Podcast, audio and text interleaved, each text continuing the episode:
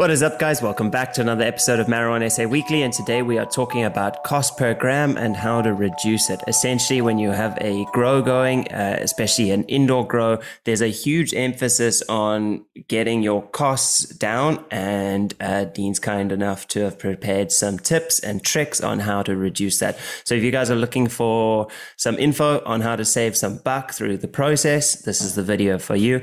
And as always, this YouTube doesn't fund us, so likes and subscribes and comments really make us keep doing this, and it means the world to us. So thanks, guys, and let's jump in. How's it going, Dean?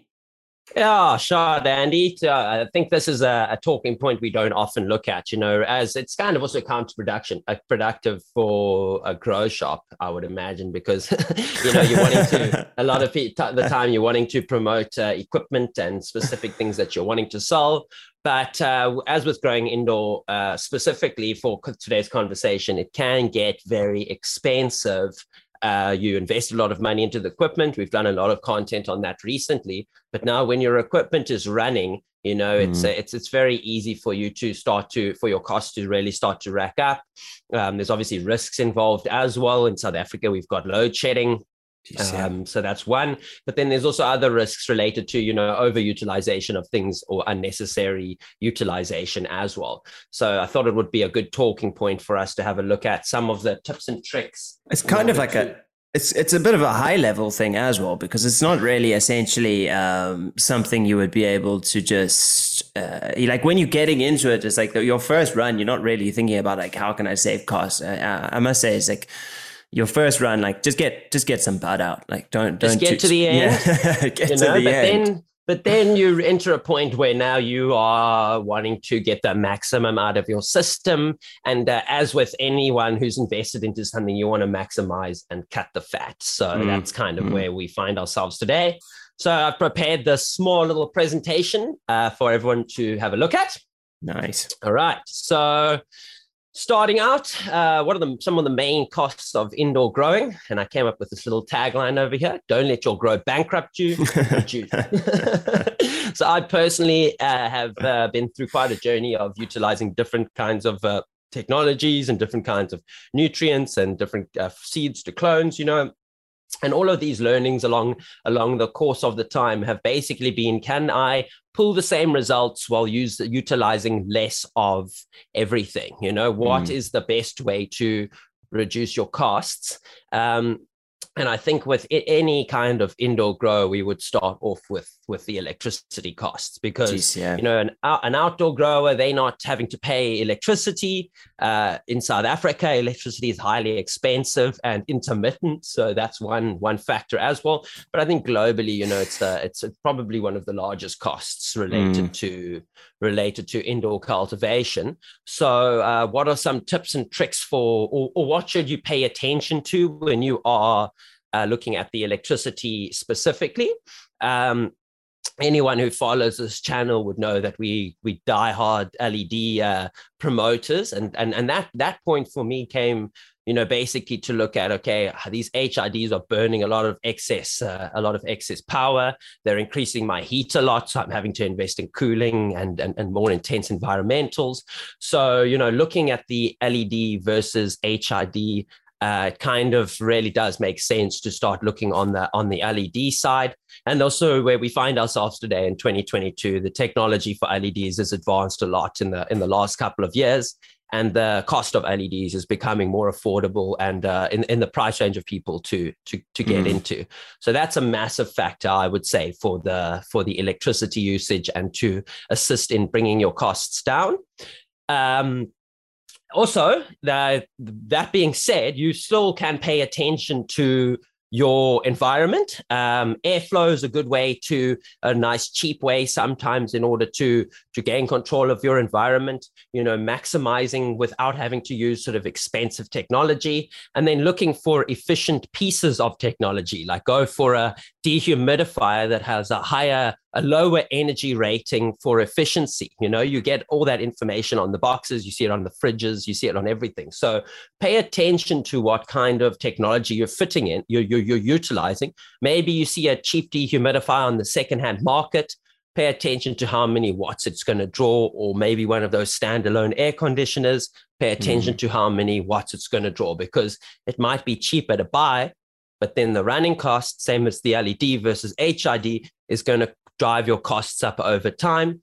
And, you know, it can really get out of control with the electricity. I've seen it myself, you know, just not, not paying attention to what I'm using, overusing things, you know, not using too much veg, using too much light power during my veg cycle, you know, all those sorts of things can help you drive your electricity costs down by just being cognizant as to how much electricity each item is utilizing from that in that kind of space. Yeah, I think especially with the ventilation and like the inline fans and stuff, like there's configurations that you can put them in your tent that are going to be much more efficient. And it's like thinking about where you're drawing the air from, like that source of the air. If you may be pulling it in from outside, which is 34 degrees and filled with bugs and pests, versus if you're bringing it in from like inside, from like a scullery or something like that, where there's like a bit of a cooling window for that air, or from even just from within the house, and you're bringing the cold air from within the house and then blowing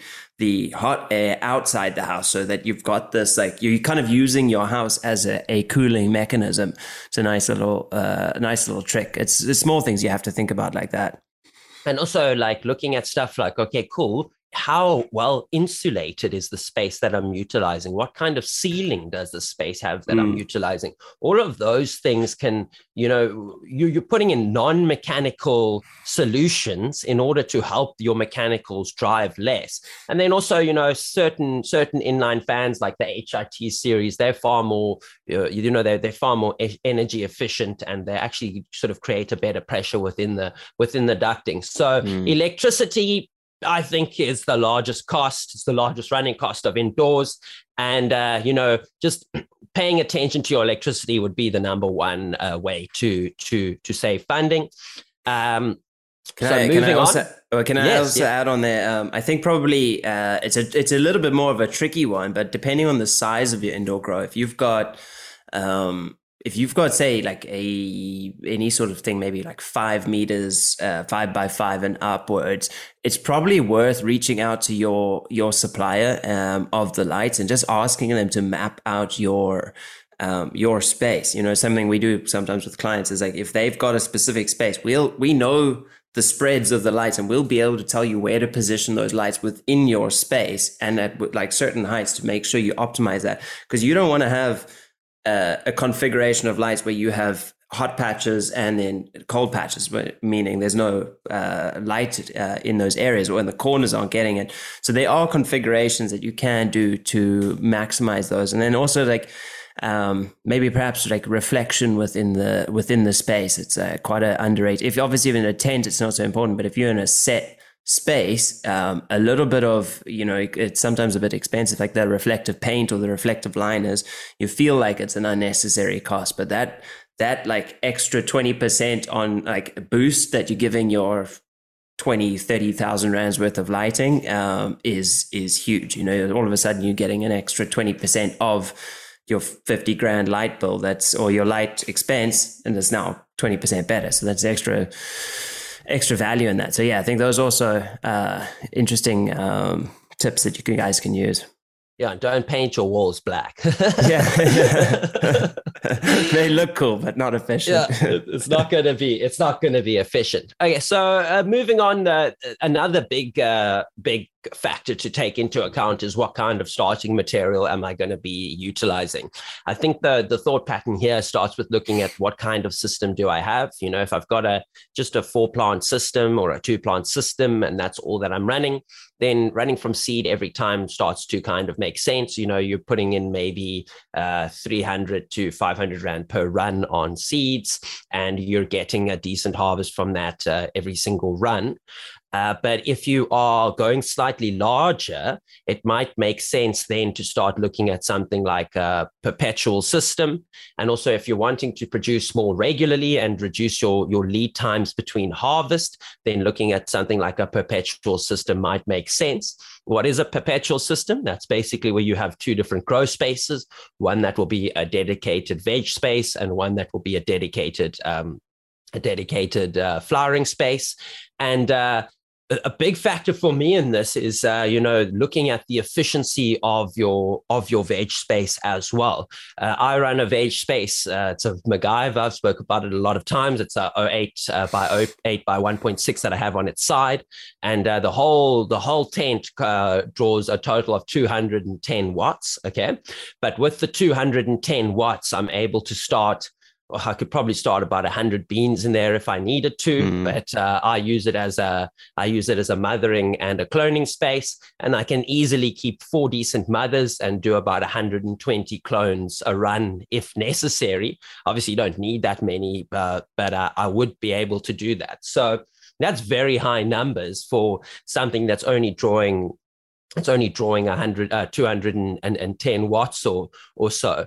So basically, I would say in the perpetual system, and if you're pushing your numbers higher, it would make sense to start to invest into cloning knowledge and getting your kind of efficiencies down. Because if you do so, you can control you'll have a good mothering stock. You know that it's stable. Stable seeds a lot of the time are going to cost far more, so you'd be investing a lot into it each time. But once you've got a stable genetic in mother and you are keeping your veg costs low, it does become a more efficient way to keep your costs down in the long run. An example of this, I'm running a strain now that we've been working on for like 2 years or so, maybe a year and a half. And it's a platinum gorilla from in-house genetics. The pack originally cost, I think it was somewhere close to like 1,500 or 2,000. I can't quite remember. But from that pack, we decided on one single mother. We've kept sort of that single varietal going, and we've created, a couple hundred clones from that over the period. And it's just, I reset the mother every couple of months, every 2 months or so. And it's been a very, very, very little cost to outlay on genetics, whereas I've been able to supplement my smoking habits fully without having to buy any new genetics in. I think the cloning and the mothering aspect is a nice way to bring costs down if you do have the available space and if you do look at the efficiency of your veg space as well. Especially that's important. That consistency that you get is also underestimated sometimes, because like you can get dud seeds, you can get dud seeds, and then you can also get underperforming seeds. Like the variance you could get of the same genetic, even though it's the same seed or white widow or something, it could still, like, they're not all going to look the same. Whereas I think with a clone, you're much more likely to have a very similar, more consistent harvest. And then if you weigh out your cost per gram over an average year, then it's going to go way lower than, if you have one bad batch or a few bad seeds, or a few bad plants from the seeds that you've grown out. Those will just generally bring down your average of your yield. And that obviously pushes up your cost per gram. And you have less data, so you may find it more difficult to run the cycle sort of on a time schedule. And those phenotypic differences, well, nice sometimes, yes, depends on what outcome you want to come for. I mean, last week we were speaking to Mahmoud, and he was saying, some home growers want that phenotypic difference, but if you're scaling up a little bit, you want to move away from that phenotypic difference. So, it kind of depends on what outcome you want to come out for. But personally, from the data that we have, running an efficient veg space, vegging, and then basically immediately flipping into flower means each space is being maximized fully, and your lead times are cut down by 2 to 4 weeks in some cases. So you're getting an extra harvest a year potentially, which then in the end of the day, your yearly harvest is greater by 1/5, which is a massive cut to the cost per gram. Can I quickly interject? Anyone that's still watching, please make sure to like and subscribe. And obviously we have a link to our Take-A-Lot store below. And we also have a link to an email mailer where you can sign up to that email list. And then we can introduce you to a couple of our other things that the ongoings within the industry and just news and updates. And that's a really cool way for us to actually connect with you guys. Yeah. Thanks. Cool. So, the next point is something that people probably don't think about. I'm just doing it as a hobby, you know, so labor isn't really a thing that I think about, but it can easily get to a point where you're spending every single evening working on your grow, and all of a sudden you don't have much time for anything else anymore. So this is where, you know, there's a few points I've put here: making clones, maintenance, feeding and watering, your IPM regiment.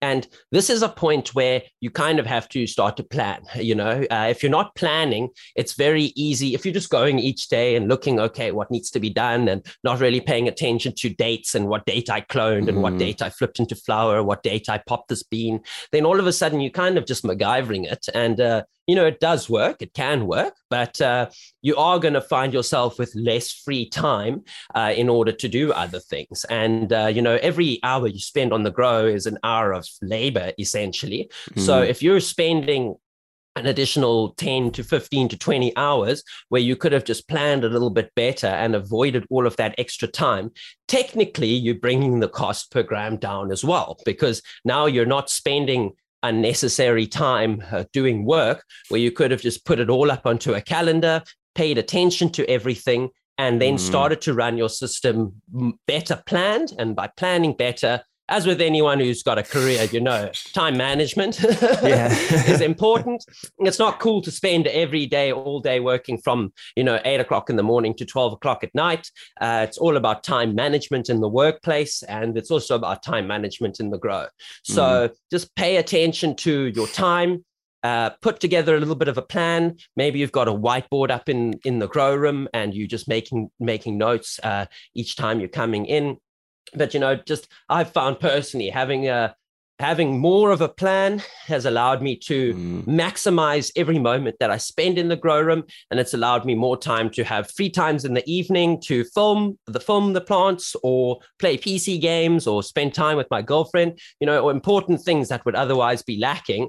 And then you get burnout as well. You know, you get burnt out from the grow, you're spending too much time on it. And then leads at the end of the day, you're like, yeah. And also you might also then run out of steam and then make mistakes in the flowering phase, which is the most important, you know. So a little bit of a plan is going to definitely help you bring that cost per gram down as well. 100%.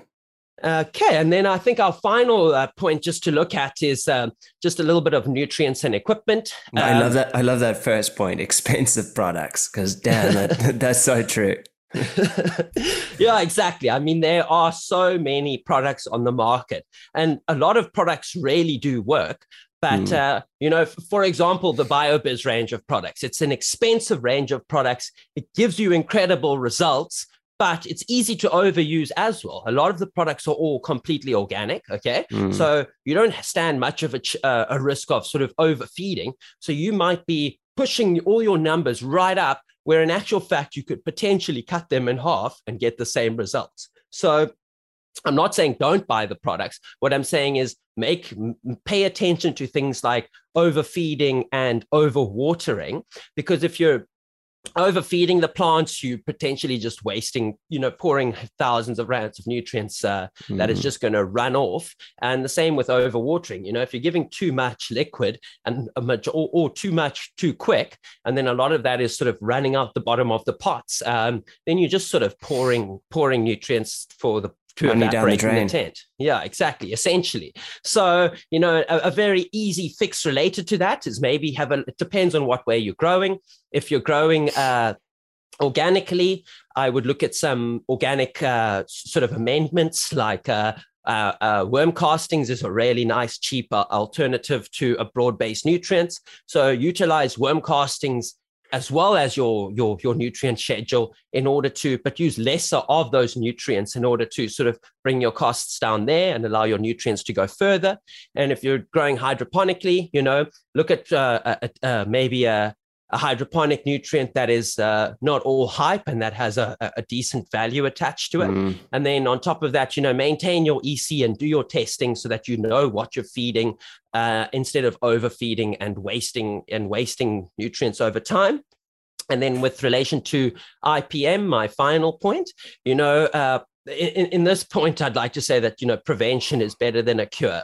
So maintain a schedule that is regular. And if you're maintaining a regular schedule, you're going to be utilizing products, yes, but it's cheaper to avoid something than to get an issue. You know, if you get a powdery mildew outbreak because you were lazy with defoliation and didn't have enough airflow, and now you end up losing 50%, 80% of your harvest, the cost per gram source. Mm. So, you know, I think a lot of these points are things that growers do know, but it's just nice to also, you know, cognizantly think, what am I doing? Is it worth it? Do I need to feed it? You know, and just don't do things unnecessarily. Rather, as with nutrients, you know, less is more a lot of the time. So maybe dial back a little bit and see where you can save costs, because at the end of the day, you could get the exact same results or better by planning better and making more cognizant choices about what products you're going to be utilizing in the grow.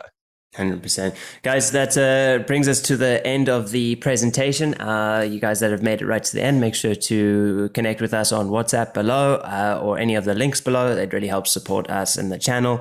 And as always, make sure to like and subscribe, and check you guys next week. Peace, guys.